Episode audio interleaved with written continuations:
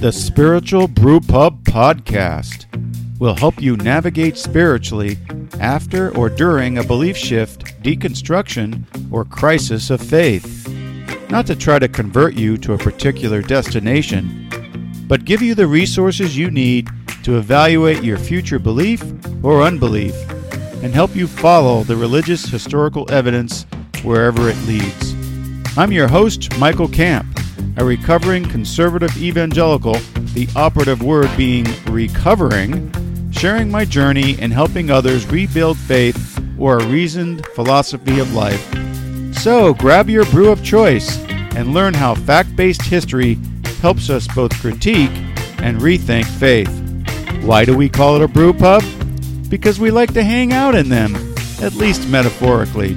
A pub is a great place to let your hair down, share your true thoughts about your journey, and discuss things with an open mind in a non judgmental environment.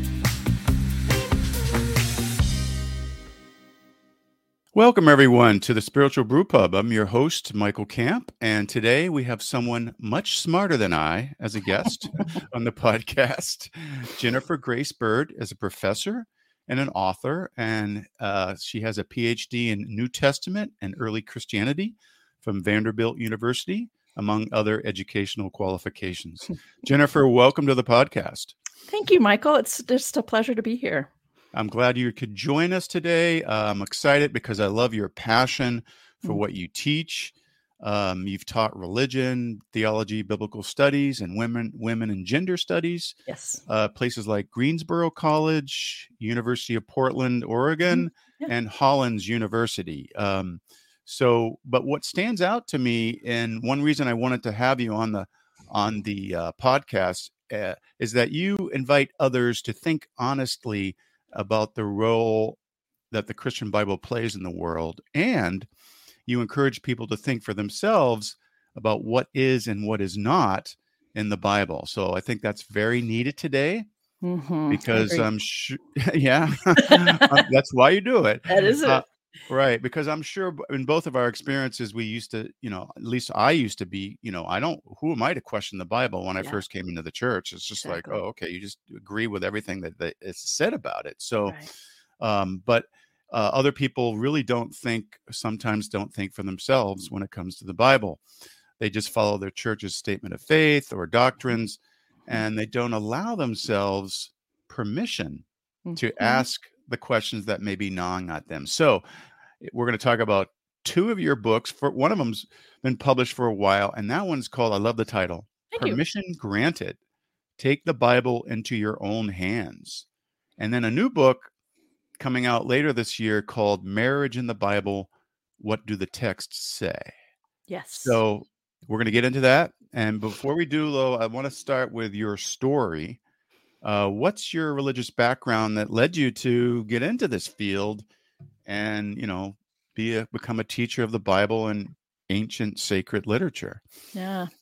Well, I actually grew up in a Methodist family. So I grew up in Mhm. a you know Christian home and a very active family in our church. That was our main community. And when I was a, a teenager, high school, I kind of got involved in a very um, in a in an evangelical organization. Um, I was uh, Young Life. I guess it's okay to Young say life, things. right? Yeah. I'm familiar with that. Yeah, Mhm. yeah. I was involved in high school, and then I was a volunteer all through college and on staff for two years afterwards. So I was very engaged in a much more almost a fundamentalist way of reading the Bible, and um, it was very exciting because it's it's very charismatic kind of an organization and very energetic, and I liked that. And but and I also started reading the Bible differently than my faith tradition previously had taught me to. So I was reading much more literally in general, not across the board, but um and you know what had previously been okay in my life was no longer such as having women in leadership. I had fem- Oh, right. I had female pastors growing up uh, in Yeah. the Methodist church.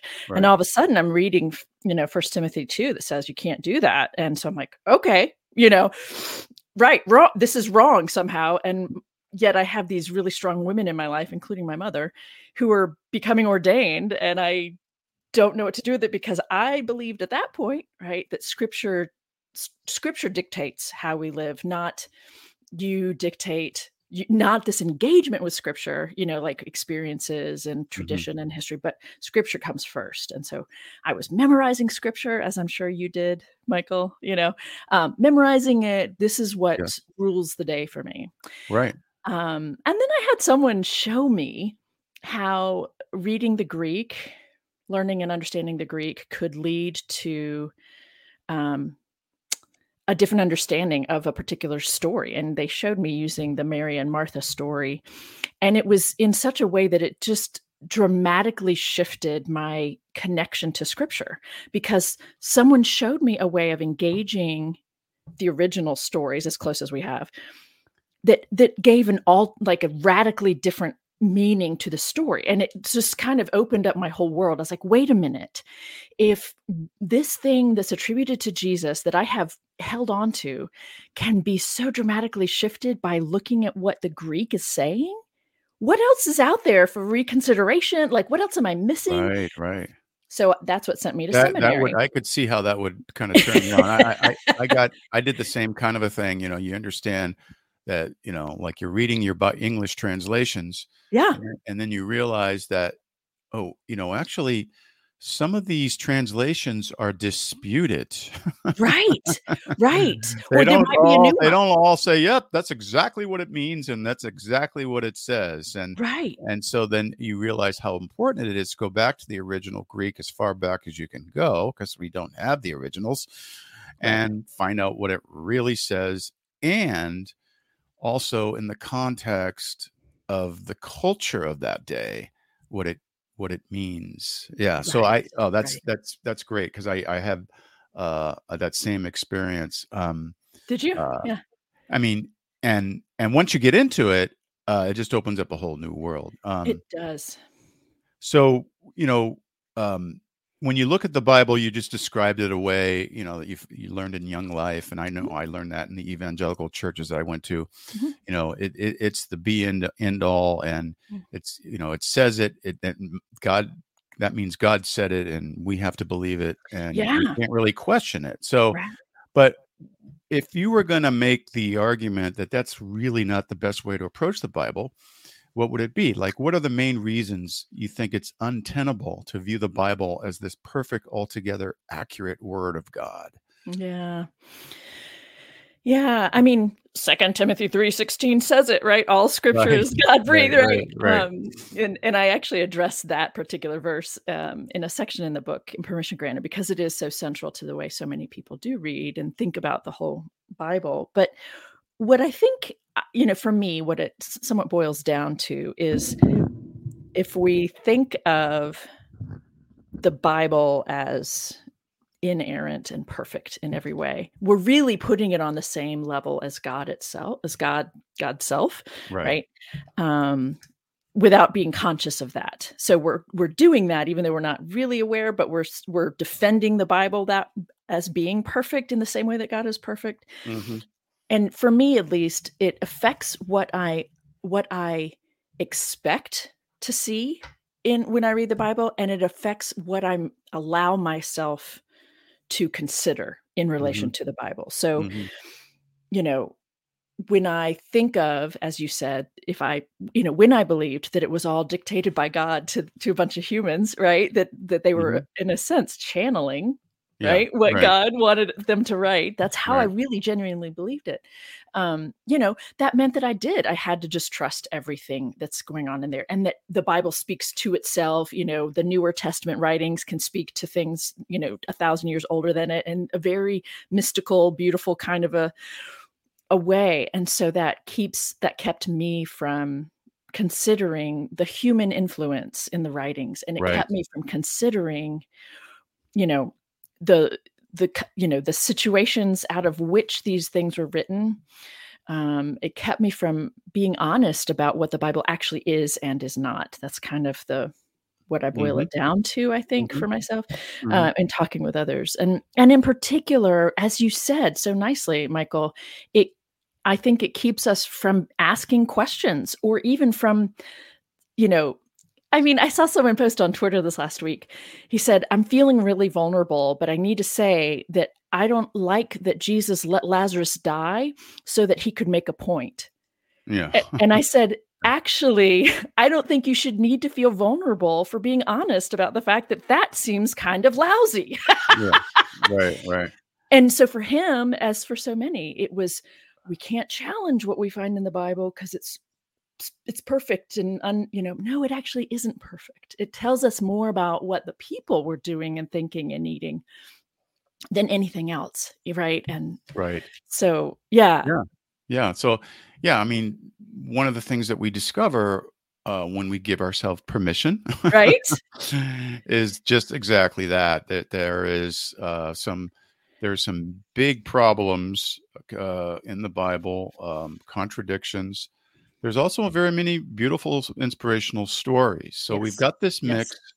and so how do you do, deal with it now the traditional way of dealing with it and the conservative Christian way of dealing with it is just try to harmonize everything. Right. Everything has to be harmonized. So Right. that's not really a, a contradiction, or that's really you're just misinterpreting, or you know the the the great one that fall back on God's thoughts are not our thoughts. Exactly. God's ways are higher than ours. So we just we have to just accept it, right? Yeah. So you know you got that problem when you when you you know we'll talk about it, but you know you get into the violence and all the stuff and and some of the ugly parts of the uh, Old Testament. Um, Mhm. But uh, there's another thing that's going on, and that's uh, that there are translations in the Bible that I've discovered that are biased. Mm. And you know, you you, you go back and you look at the original Greek, and you go, "Wait a minute, that's not a good translation." You know. Yeah. And so I was wondering if you could just share some examples from your experience of biased translations in I- the Bible. Yeah, I'd be happy to. And what's interesting is actually sometimes what's more impactful are the headings that the translation committees come up with that essentially direct our uh, our thoughts before we even get into the passage. So for instance, there are two that that stand out for me. One is if you look at Genesis 3 and if it has a heading, it will likely say something about original sin or man's sinfulness or fall or disobedience or some sort of leading description like that, right? Well, I don't read Genesis 3 as being about disobedience or original sin or even something horrific. I, I read it as a rabbi taught me to read it, which is this is a story that helps to explain a differentiation between humans and other ma- mammals. Mhm. And one of the things about us is that we do have a conscience, and that is problematic some days. It's a bummer to have a conscience some days, but Yeah. it's also really helpful and important. Um, so, you know, the history of tr- the tradition of the Christian church that has taught so many people to think of Genesis 2 and 3 as being about humans being bad and disobedient and sinful, that in and of itself is so heavily laden, so theologically driven, and yet it isn't really what the story is talking about. Right. So for me, that label, and I have students, I will walk students through a different way of reading Genesis 2 and 3 than that. And it's just so deeply ingrained in them because it's what they've always heard since for so many of them, right? They've just grown up with it. This is about original sin. This is about humans being disobedient. And I don't think it is.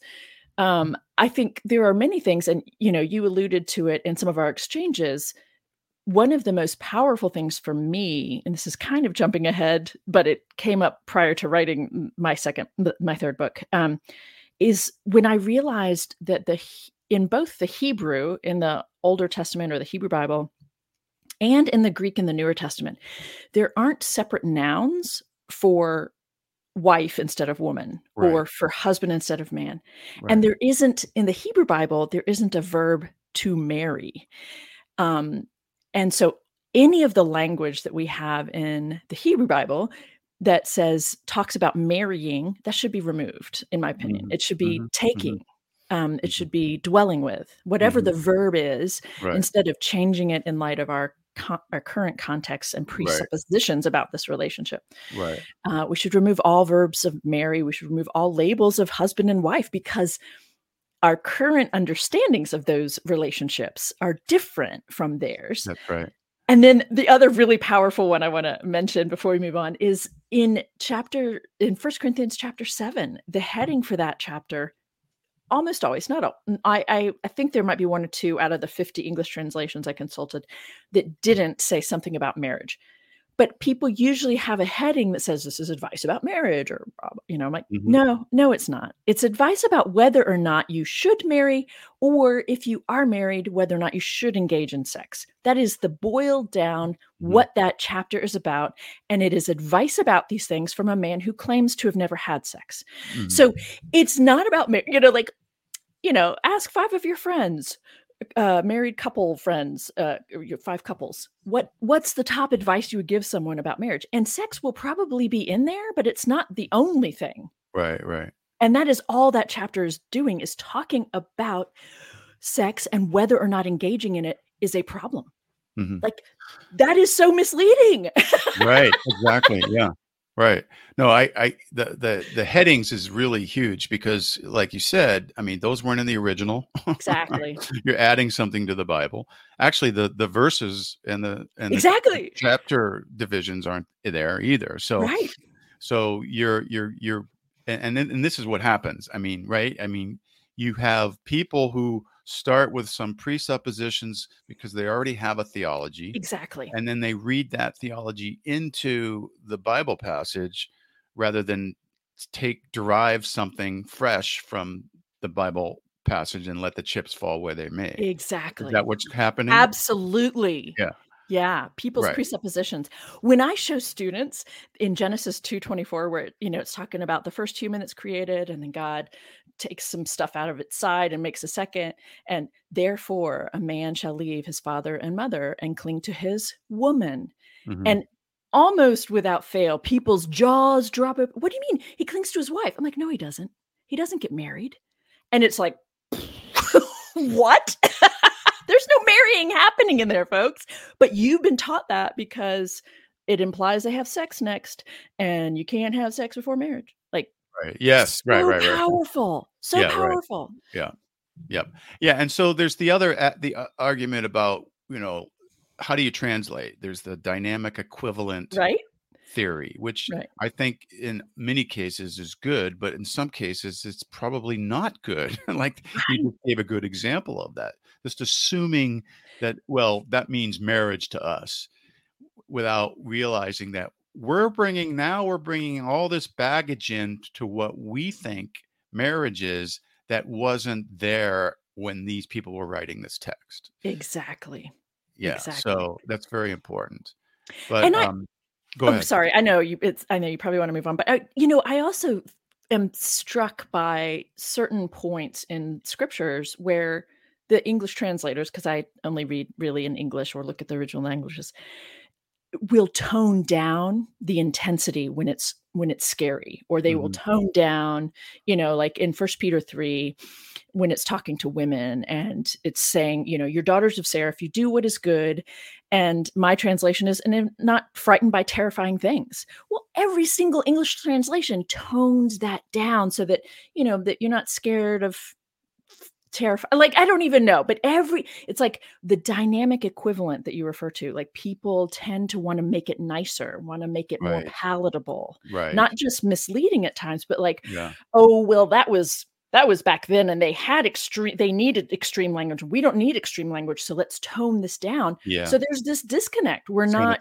yeah. Yeah we're not realizing that we're getting these ideas from very extreme positions and ideas and that that thing about the scriptures that's important for us to pay attention to instead of sweep under the rug and pretend isn't there right it seems to me I just thought of a question that I should have asked you before, but okay. do you do you refer to Ann Nyland's New Testament, the Source New Testament? I am not familiar with it yet. Oh, you should check it out. Okay. Um, Ann Nyland, Greek, uh, I think she's called a lexicographer. Okay. Um, and she wrote a translation of the New Testament. It's called the Source New Testament. Okay. And it's got these great notes. It just explains so many things about you know the, some of the things we're talking about you know like what's the culture of the day what you know this this is actually the reason why it says this is because this is the way they thought about this this thing and yeah. and uh, it, it clears up a whole whole bunch of things. Sounds really valuable. Yeah, Yeah, sounds like a very yeah. valuable resource. So um another uh thing i wanted to address was um you know when we when you learn to look at the bible this way you realize that you know there's actually a lot of myths in the bible now Mhm. that's not that's a dirty word for evangelical christians a myth it is It is. right it's it scary shouldn't be a myth i mean it Mhm. shouldn't be a dirty word eh, because Right. myths are uh, are all in- in ancient literature there's all kinds of creation myths there's all these things and myths are are useful to um, explain how something happened but they're not they they shouldn't be uh, taken absolutely literally because they're using all kinds of language and uh, metaphors and all kinds of things that really we know can't be true. There is no such thing as a talking snake. You know, I mean, whatever, whatever example you could give. So, Mhm. why is it not disrespectful to the Bible to call Mhm. some stories myths? Right. So one of the reasons as again as you so nicely noted, one of the reasons people think that it is disrespectful is because of an understanding of this term myth that is not fully um, filled out, right? When people tend to hear the word myth today, they think of something that's a lie, that's not true. You're just tr- you're just a fairy tale, kind of putting it on those Right, yeah. levels. And and I also think about um, you know, prior to my graduate school training, I thought of something like the Greek myths, the Greek and Roman myths, and and I thought of those stories as on par with fairy tales, and that's just those ancient people and their ideas of how the world works. But that's different from the way my traditions stories about God and humanity are. My tradition stories about God and humanity are real and true. Theirs are just a bunch of stories and Mhm. I I made that Yeah, dis- distinction, right. right. Yeah. And I I will not forget the day I went to Athens as a kind of gave myself a little present for finishing graduate school. And I stood there and looked at the remains of a temple to Zeus. Mhm. And I just thought, you don't build a temple like this to a figment of your imagination. You believe that Zeus is real Mhm. In the same way that I believed that Jesus and God were real Mhm. and it just you know so it it just shifted something dramatically for me about what we associate with that word myth and so when we look at an academic understanding of the word myth these are stories that people came up with inspired or not however you want to understand that they're trying to give their children a story to explain why the rainbow comes up in the sky after it rains. They're Right. trying to explain you Mhm. know that snakes are bizarre. Like how is it that they do that? How do they move? Like that is that is wild. Right, right. where did that come from? How did that happen? We have a story that tries to give some sort of explanation and or we have stories that explain why we do this particular cultural practice. Academically speaking technically speaking those are myths and that's not a bad thing it's not a challenge to your faith. It, no one's trying to be deceptive. These are stories that people came up with and so the hang up is really our own misunderstanding of the word myth right? And again michael i'm sure you can appreciate this i walk through all of this with my students in hebrew bible intros Mhm. and many of them are like oh gosh that's so helpful and it actually frees me up a little bit yeah, right, but- right. but some of the conservative you know very evangelical conservatives are just holding on and it's they're still offended They're by it. struggling with it. Yeah, they're very right. yeah and i Mhm. get it right it took me some Yeah. time to Yeah. work it all out Yeah. right You're programmed to think that way. totally and, Yeah. and it, you don't change your thinking overnight No, you- especially when it's so deeply connected right, But I think one of the distinctions that people need to learn to make, and and conservatives typically can't make this distinction, is between what's the difference between like reading some story about talking snakes or Mhm. whatever, walking on, uh, you know, uh, uh, going across the Red Sea or something, and doubting those were real right? But maybe saying, okay, we can get some lessons from this, but I don't think that's literally what happened. And then everyone's fre- freaking out, like, oh, you don't believe the Bible, you're a terrible person. Right. And then the distinction between that and just, you know, looking at some of the moral teaching in the Bible, Jesus, for example, who I think was a spiritual genius when he came to when he came to talking about, you know, how should we live our life, Mm. right? And and and just saying, okay, yeah, th- that touches me. I can understand that. This is a radical, you know, perspective. Love your enemies. Love, you know, the Mo- law of Moses can, can just be boiled down to the golden rule. Just treat others kindly the way you'd like to be treated, and God's okay, right? Right. But Right. so so you can't. But people have to have the whole thing. They can't. You have to believe everything is literally true. You can't differentiate between those kinds of things. I mean, Right. that's that's a that's a huge issue i mean uh so how do you how do you like you make the bible like okay let's see what it really says but at the same time have a respect for it that yeah we Yeah. can learn something from this Right. No, you're hitting on such important things. And actually, I've just wrapped up a an online course uh, on the Hebrew Bible, Intro to the Hebrew Bible, and I had these very conservative students who were tr- were okay with the content we're talking about all term. And then in the final, I asked them to respond to the fact that there are contradictions in those first two creation stories. And he's like, "Well, there's not contra," you know. So like he was Yeah. okay all term, Yes. and then he's like, "No, no, Right. no, no, no. I'm going to, as you said, Michael. He just harmonized everything." Mhm. instead of being able to take a step back and say, no, no, the first step for me coming out of this was to acknowledge that they do, if we read them historically, they do contradict each other. So let's Right. acknowledge that. And Mhm. then, and that takes some time, and then move on to, but that doesn't have to destroy your faith. We can have a different engagement, a different way of thinking Right. about what these scriptures are doing, Right. which is addressing two different sets of ideas or two different needs or two different descriptions about you know the created world given this context of the first two creation stories or right. you know looking at the gospels in the newer testament and seeing that they there actually are a couple contradictions like mm, in the synoptics jesus eats the passover meal. In john's gospel he's dead before the passover meal that's an outright contradiction oh yeah yeah that's a great example yeah right so And- let's acknowledge that yeah, and, uh, first and it's there's a simple explanation for it but people Right. don't want to go there exactly John is probably right, and Matthew, Mark, and Luke are probably wrong. I mean, you could argue that. You could say that, you know, because it makes more sense that he was crucified before the Passover, because otherwise the this is what some historians say, because otherwise the, the Jewish people wouldn't have had a trial at night, you know, the, the night of the Passover, you know, right? They they wouldn't have been working on that day. So y- you could you could just make the argument, yeah, let's choose which one is more most likely true and leave it at that but no one no one can do that they have to harmonize everything so but but that's just not being in my mind being respectful to the bible Exactly. you're actually being disrespectful I think to so it too. I think Yeah. so too. You're when you harmonize instead of let them say what they're saying. just say what they're Because they're saying trying to tell you where they are and say yeah. hey you know what some people got it wrong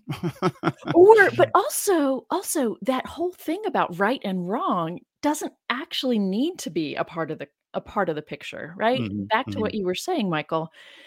The synoptics are doing a particular thing. Matthew, Mark, and Luke are saying are doing something that is different than what John is doing. Mhm. let's let them all do their thing instead of saying one is right and one is wrong What is Mhm. it communicating that he was Right. there for the passover meal in these gospels and that something else happened yada yada What is Right. john doing which is i happen to think john is the one who is messing with any kind of factual data but right because it's so theological it's not you know he's is so different and it's but you know l- let's let john do his thing and say what it's saying and it's different and let's acknowledge that they're different instead of trying to say but they're all saying the same thing at the end of the day right because right. they're not right yep absolutely so i mean for me the big the biggest contradiction is Mm. the violence of let's say the book of Mm. joshua Mhm. numbers 25 i mean there's there's a there's a Mhm. thread of what i call violent sacrificial religion Mhm, right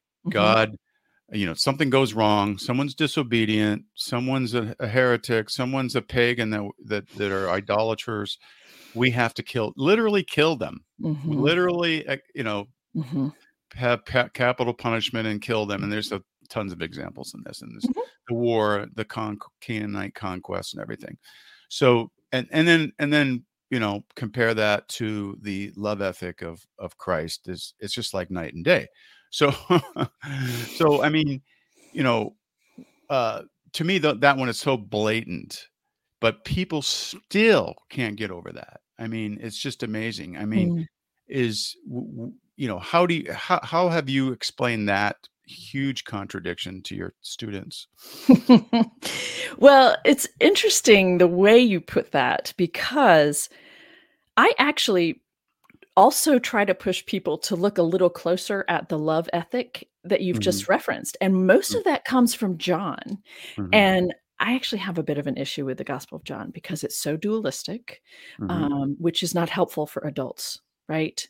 Dualisms are very helpful for children, but once we grow to maturity, we need we need to have we need to have some wiggle room for ethical yes engagements Right. and and so but also if you look at you know john 3.16 no no keep reading through 18 right Mhm. because it makes it very clear that if you're not on the right side god's wrath is going to be poured out all over you thank you very much and so even the love ethic in the newer testament is Mhm. laden with is immersed in a somewhat vengeful violent framework Mhm. as yeah well there is some of that Mhm. so so that's actually how I go about it is I talk about the God of the Hebrew Bible and the God of the Newer Testament as both having some love and both having some pretty intense violence or vengeance. I mean, right hand and left hand, if you're on the right hand things are great. If you're not you're you're doomed to hell and da- like and for suffering Right. forever. Like no, actually that's I'm not okay with that. That's yeah that's that's a Right. scare tactic, right? To yeah to, to get is people to conform. And then, but then more specifically to your question about the violence in the Hebrew Bible, you know, I do. I think when we look at the context and we look at the people, I think there's a there's a bigger conversation to have there about this is a small group of people who are trying to stake some claim, want to actually have their own land or be able to establish themselves as a nation, and they're having to contend with all these all these stronger forces coming in or coming through the region and conquering them, you know, generation after generation. And so there is a lot of violence. And so they they depict their god as more powerful, therefore more violent and more vengeful and more, right you know, victorious. Dun, dun, Right. dun yeah this God is a warrior God who will deliver your enemies into your hands. I mean, there's a moment or a place in time where that is helpful for the people to believe, even if it's not true. right It's a helpful depiction. And Yeah, right. I mean, yeah, this hi- people people write history to make themselves look good generally. typically, what's that saying, right? Yeah, Written right. by the So, victor. Yeah. yeah, they the- made himself look really good. I mean, and God, that God's most powerful God, and you better not mess with him because he's, you know, he's going to use us to destroy you. And Yeah. so, Yeah. anyways, on the uh, we'll, we'll move on, but uh, just one comment. I mean, I'm a I'm a Christian universalist, so Okay. I think there's a really really good case that Jesus never did teach hell and doc- the eternal Sure. punishment, and Sure. and uh, Ann Nyland's book uh, really gets into the the Greek of of those terms, Sure. all the terms for hell, Gehenna, mhm. Gehenna, uh, Hades, and. Tartarus, and then and then uh, aionios, kolasis, eternal punishment. So those are those are in my mind those are totally mistranslated, Mhm, mhm. and there's evidence for it. So, right. Right. Um, all right, so let's move on. How about marriage in the Bible? This is a really interesting topic.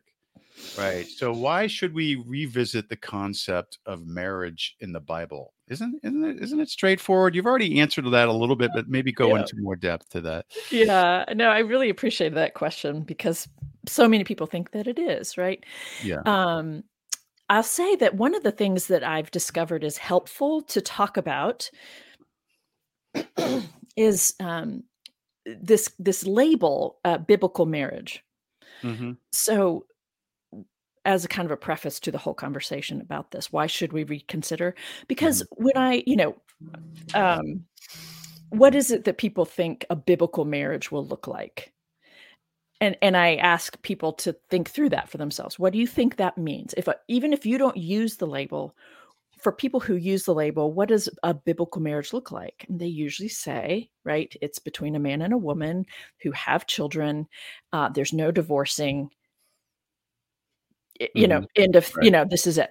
And the thing is, there are four passages in the Bible um, two from the Hebrew Bible, actually two from Genesis, one from Matthew, and one from Ephesians that people draw from to support this particular mm-hmm. rendering, this particular idea. So in the book that I've written, I actually go into de- into some depth in looking at the context of those four passages and show how those passages themselves are not actually endorsing the belief that people think it's endorsing. But then I also, in the other two sections of the book, I look at what do marriages actually look like in the Bible, in both testaments? And then what are some other conversations that we should be including in this idea of biblical marriage or marriage according to the Bible? Because if people today do want to say, that they are espousing what God intended or mm-hmm. that they're espousing a biblical idea. Mm-hmm. And so at the end of the day, when people say they want, they think that a biblical marriage is between a man and a woman, they're committed to each other, yada, yada. One of the things I like to say back is, you know, there isn't an example in the either testament, primary mm-hmm. testament of the Christian Bible, that that espouses two equals mm-hmm. will willingly mm-hmm. engaging mm-hmm. in something out of love. That is not a biblical example. Right. There is not a biblical example that says that. Well, so I am fine with people wanting that, but that's not biblical.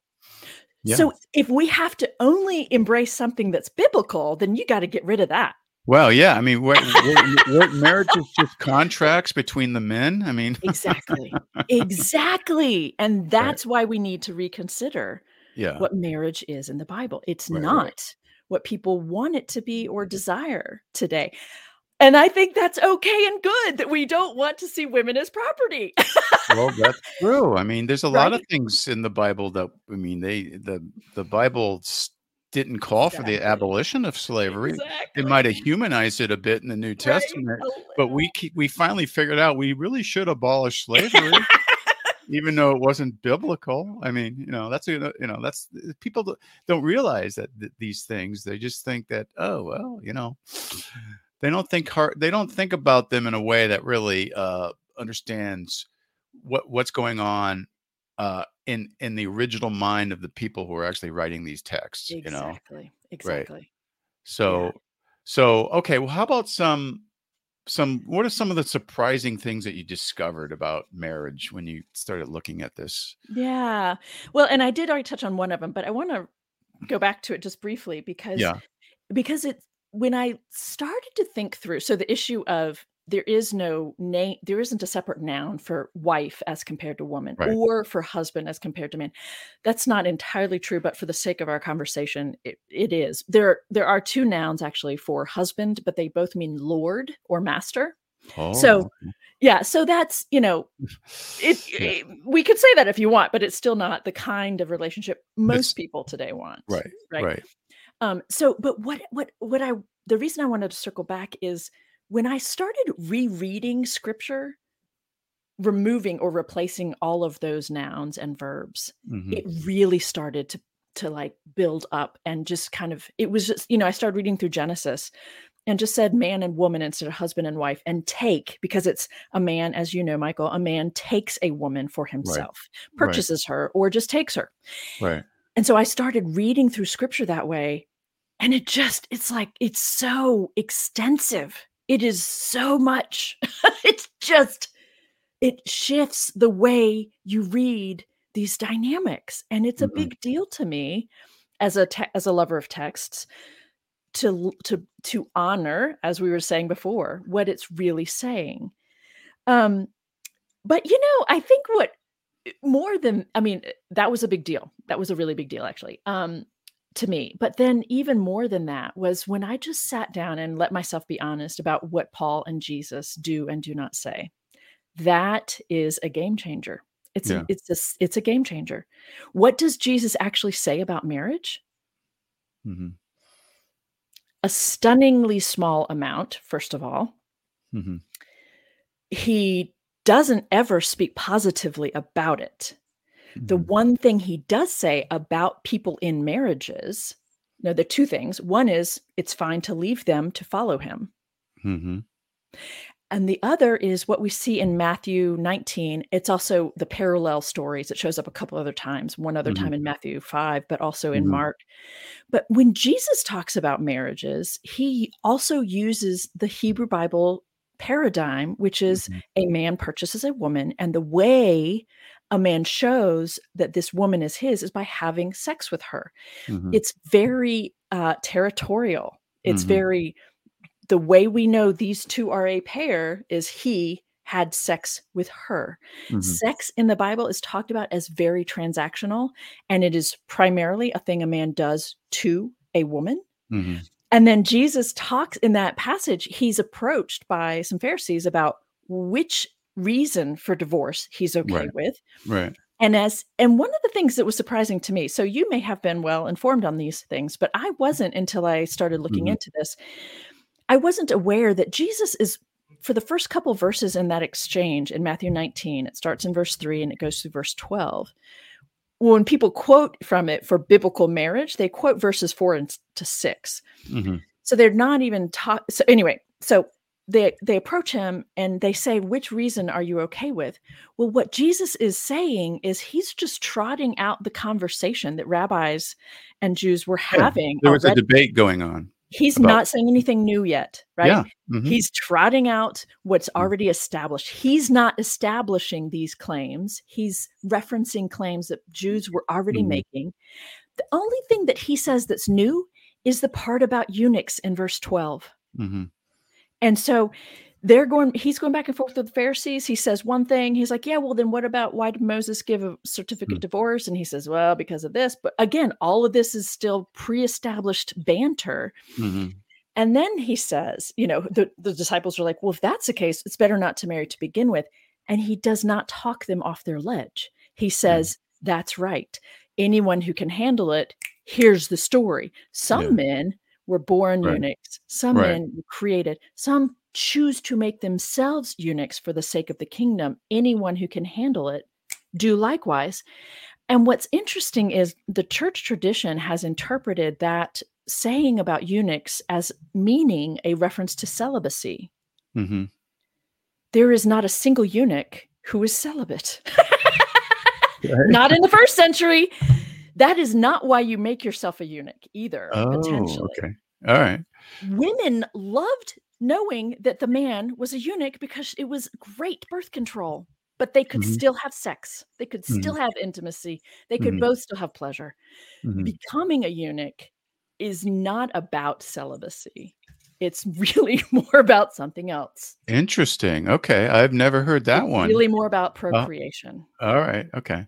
yeah. Well, you, you mentioned the you know the passage about where they're they're debating about divorce Mhm. and and from my research there was a there was a debate going on it was like okay can you just divorce for any any reason at all any Right. matter divorce it's called or you know do you have to have a good reason and and Yeah. the way i read it is jesus says no you have to have a good reason you can't just you know throw throw women out the door i mean Just because she burned dinner last night. Yeah. Right. Yeah. Exactly. So he, he he is taking a side, but like you said, he's he's not. Uh, uh, he he's taking a side that's already that was already there, and he's Mhm. making it, and and he's actually making giving women more rights in one Mhm. sense because Mhm. it's like, hey, you know, it, you're not you're not supposed to be treated like property. You don't treat women like prop property. Just you know, Well, uh, to a but he's certain but, degree. but yeah. he's but he's not he's not also not just saying uh, like most conservatives say oh there's only one reason for divorce and that's Yeah. Uh, adultery or whatever Mhm, so mhm. um uh, and Ann Nyland actually has a lot of good commentary on those passages that Oh, were great. very good to, to learn Yeah. Good. um, I I do want to say one thing about that as well. yeah sure and and that is even in the midst of that and i think you're right i think you're right to point out that he is he is trying to like i think his stance is much more uh, humane right Yeah, no you right. don't get to just divorce your Yeah. woman and move on right? Right. i agree with you but even in the midst of that whole conversation which is a conversation between men right he still endorses the biblical idea that the reason that you can't divorce the reason divorcing is a problem is because one or both members of the former marriage are going to go marry other people, which means you'll have Right. sex with other people. Right, right. The whole conversation about Yeah. marriage in the Bible is focused around, centered around sex and who you're having it with. Right. And it's really, it is really still about the woman's body and territory. Yeah. It really is. Right, right. No, that I, I, I, um, I understand that that Mhm, there's, th- there's things that um, we read in the Bible that are really you, you wonder why, you, you know, you wonder why, why didn't Jesus address slavery? Let's say, you know, he never talked about homosexuality either. He never talked right, about. There's a lot of right. things he didn't talk about. Mhm. and so you you you realize that wait a minute we we can't just rely on these texts to help us Yes, exactly. form an ethic Exactly. we have to go beyond them Yep.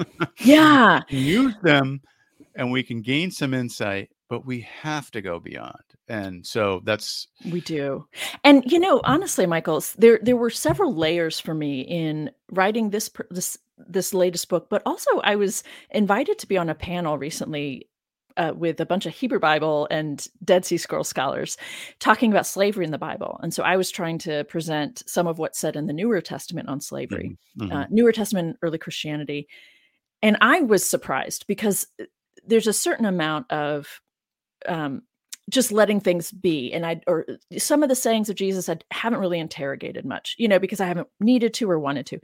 But, you know, even Jesus, though I agree with you, he doesn't ever just take on the issue of slavery and say it's okay or it's not right, yeah but he also uses the the setting of slavery or of- of enslavement in several of his stories or parables and sometimes he i think he's critiquing what happens to people but sometimes like in the example of what people think of as the five wise and five foolish bridesmaids Yeah. uh, one of my colleagues mitzi smith um, wrote a piece on this story and you know she points out that these aren't just bridesmaids these are probably concubines being given to the man as a part of the wedding package oh okay and so they're more enslaved women and Right. what the language so most of us are taught to focus on being prepared that story Mhm. is about being Yeah. prepared right but what what we're not paying attention to is the cruelty in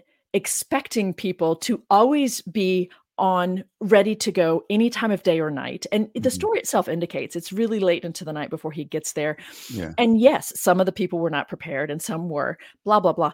But when you look at, when you take a step back and you look at the language here, the context here is of the exploitation of humans and this mhm, unjust expectation of always serving, always being ready to serve. And what we, you know, it, we can see parallels to that in terms of slavery on this continent and the way, you know, working before dawn and past dusk and all these different things.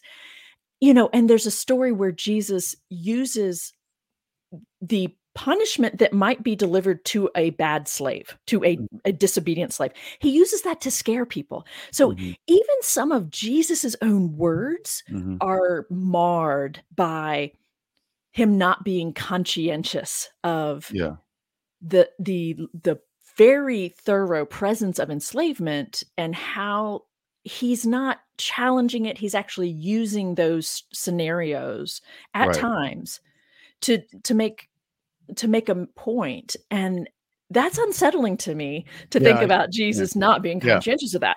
Right. Yeah, But yeah, it's yeah, normal. yeah. I, I It's a understand normal what you're thing, saying. It was that right? was that was the culture, and, and Exactly. used the examples of the culture, Exactly. and So did And- Paul in his writings. And I think that's an important right, thing to yeah. You know, Yeah, pay but they- attention to. But Paul did say there is no slave or free He in did. Christ. He And did. so there was an opening up. Okay, you know, let's treat these people like we're all in Christ. We're all equal. You know, He did say But that. There was and then- some of that too. So there was. yeah. And then in the literal next chapter, he then reverts back to talking about enslaved and free in a theological way, Yeah. referring to Sarah and Hagar and their Right. children. yeah, And he t- calls followers of Christ slaves of Christ, and we Yeah. are enslaved to God and enslaved to Right. God. So even even Yep. you know, again, I think it's an element of entitlement or just not awareness of the the extent to which yeah, this language is actually problematic. right. Um, and people over the centuries have found ways to accommodate it. Right? Of course, I'm a slave to Christ. I'm proud of that. You know, or Yeah, whatever. right, I'm like, right. "Mm, Yep. Yep. So let's let's say let's ask one other question about you. We're differentiating this what says in the Old Testament and, and the, you call the Newer Testament. Is there any difference? I mean, does the Newer Testament make any switches from from the the view of marriage in the Old Testament, or is it pretty much the same? Yeah, I think that it is very much the same. And in fact, if anything, Jesus and Paul are quite anti marriage, hmm Yeah. like at all. So he's, you know, there, you know, Paul, okay, Well- so he was anticipating the return Yeah. of Christ any day, but he says he prefers that you not marry if you can help Yeah. it. Right. They're Yeah. Actually, there is a there is a uh, uh, scholarly theory that Paul was actually married before, and he's just not married now. That that that that most a lot of people say, hey, you know, like um, good Jews always got married. right, right. Almost Well, always. so So anyway. where does that leave Jesus, right? But Je- mean, Jesus is like, well, yeah. Where does that leave Jesus? He was still relatively young. I don't know. He was. He knew he was gonna risk his life, and didn't he? Just you know, he wanted to to not have a family and Sure. har- harm their family. You know, whatever. You know, you could you could come up with a lot of reasons, but that that is that is interesting. Well, people really are very uncomfortable considering Jesus actually having had sex. Oh, I know. That's yeah. They, they So freak out with that. Yeah, that. that's freak. Yeah, I know. Yeah. Right. So, what when they shouldn't be, um, you know. So, okay. Um, let's let's think about one other thing. Um, when you look at marriage, women and women relationships, the way they're described in the Bible, um, and you and you look at their the culture and the original meanings of the text, is is there anything redeeming about that that we can help Mhm. inform an ethic on marriage and relationships today? I, you know, I gave this question, and I appreciate you giving them ahead of time. I gave it a lot of thought because I I would like to be able to find something like that. And I Mhm. really just don't. That's the Mhm. thing. I you know, people say, "Oh, a lot of these couples stayed together," you know, and there's something really important about patience and perseverance in a relationship and working Mhm. through and sticking Mhm. it out. I absolutely agree with that. But I don't I'm not a big fan of saying, "Well, look, these coup these biblical couples stuck together through their whole lives," because it was a different time and place and different reasons and different like what were their options. And actually, a rabbi also pointed out this little fun little loophole, if you will, that after Abraham almost sacrifices Isaac, Sarah is she's not involved in that story, but also she leaves him. she is elsewhere when she dies. He has to go to her pl- No, where I- she was living. No, that- when sh- It's amazing. People totally ignore stuff like that. yes, yes. A- So- And the fact that they there were two other women involved in the right family. I mean, well when she left he had yeah so anyway so what is it that i think in terms of you know I, I think it's a good like i keep posting things on facebook or whatever about like this is what marriage is in the bible and and like these really honest kind people like but what about like you know forgiveness and listening i'm like yeah those are good. I like those. It's not biblical. It's Mhm. we're not given that example in the bible. And so i think back to your earlier comment we need to go beyond. And i think i really want to encourage people to not need the bible to affirm something in order for it to be okay today. Right. Yeah. because we it affirms a lot of things that we have deemed as you said earlier that we have decided is no longer good and it doesn't affirm a lot of really good things that we've discovered about human Mhm. relationships Mhm. the passage in 1 corinthians 13 the love chapter right Mhm. A lot of people have that read at their wedding ceremony. Mhm. Um, I know my brother did, and I one of my brothers, and it's beautiful. I also have a problem with some of it because love doesn't actually bear all things. It says no to some abuse, for instance.